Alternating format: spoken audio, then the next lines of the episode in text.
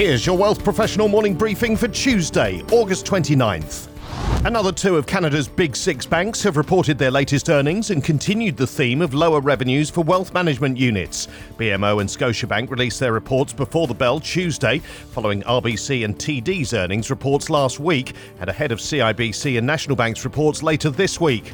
For the third quarter of 2023, BMO recorded net income of more than $1.4 billion, or $1.97 per share on a reported basis, and net income of more than $2 billion, or 270 per share on an adjusted basis, while Scotiabank reported net income of $2.2 billion compared to $2.6 billion in the same period last year. Diluted earnings per share were $1.72 compared to $2.09 in the same period a year ago.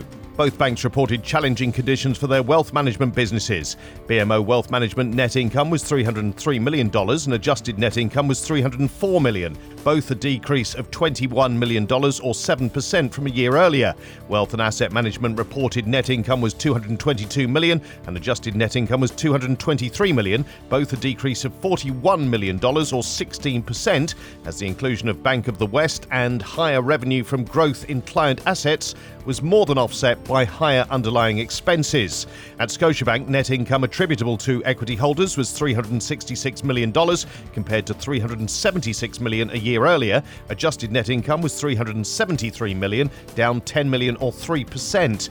The decline was due primarily to higher non interest expenses, partly offset by strong revenue growth in the international businesses and higher brokerage revenues in Canada, the bank said.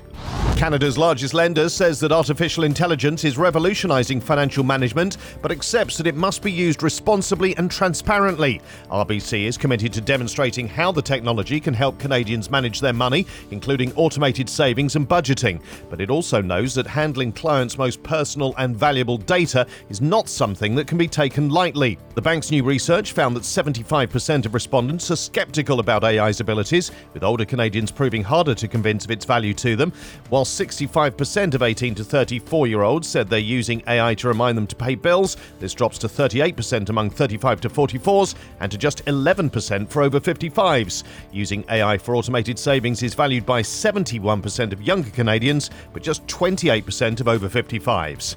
The banking group knows that providing the tools is just one part of the AI story. With clients generally showing high levels of trust in their financial institutions, they must feel confident that AI is not about to erode that.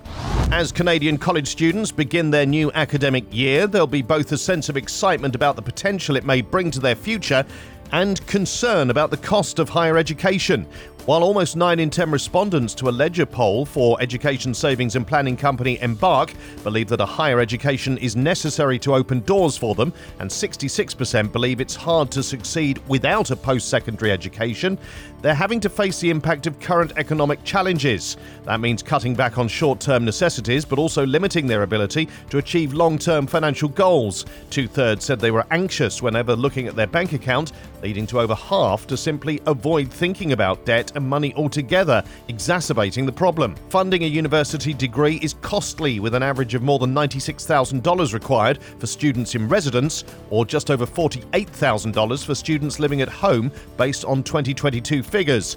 For many, that means taking out student loans, and 53% of students believe that graduating with debt is part of the student experience, with 50% having taken on debt to pay for their education, and 79% saying that it can be debilitating. Respondents believe that on average they would graduate with almost $27,000 of student debt, and that it would take them nearly four years on average to pay it off. Almost 6 in 10 poll participants had received help from their parents, with the belief that they would pay up to 60% of their costs if they asked. Two thirds have a part time job, although this can be challenging to balance alongside studying. The survey revealed that 68% of students wish they'd saved more before going to school, and 63% would like to improve their own finances but do not know how. 83% of students said that the financial realities of being a student can affect academic performance, with 41% noting that it's impacted their own grades, and 30% have considered dropping out of their post secondary program because of money. These stories in full at wealthprofessional.ca and in our newsletters, plus How are Canadian wealth clients changing their preferences? An advisor has been fined after being found negligent in recommending risky investments for a vulnerable couple. And Canadian banks are squeezed between climate calls and market pressures. For Wealth Professional Canada, I'm Steve Randall.